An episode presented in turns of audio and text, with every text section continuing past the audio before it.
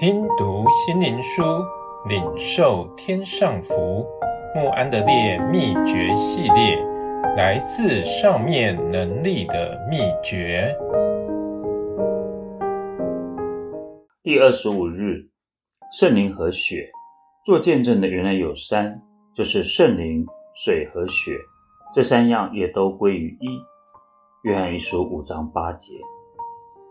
水是外用的，用于一个重生的人受洗的记号，代表被更新和罪恶被洗净。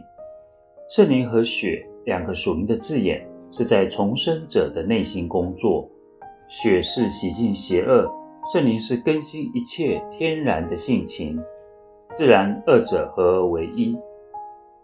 合一是属灵和真实的，借着血的救赎和洗净，可以使我们得到圣灵。也只有因着血，我们才有信心为得着圣灵而祷告。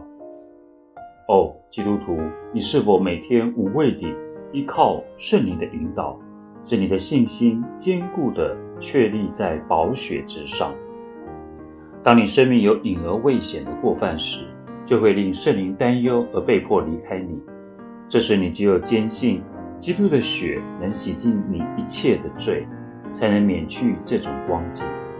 你只有借着羔羊的血来亲近神，带着你所知道或不知道的罪来到基督面前，恳求他宝血的洁净。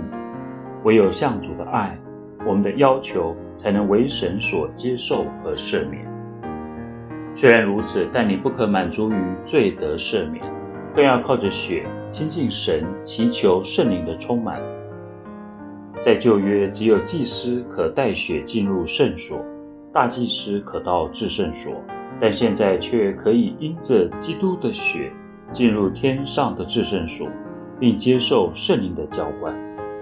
不要有任何怀疑，带着血为圣灵充满，为耶稣基督宝血所救赎，因着被神买回而愿意向他降服，将身体献上，成为圣灵居所，而成为神所用的器皿，这些都因合而为一，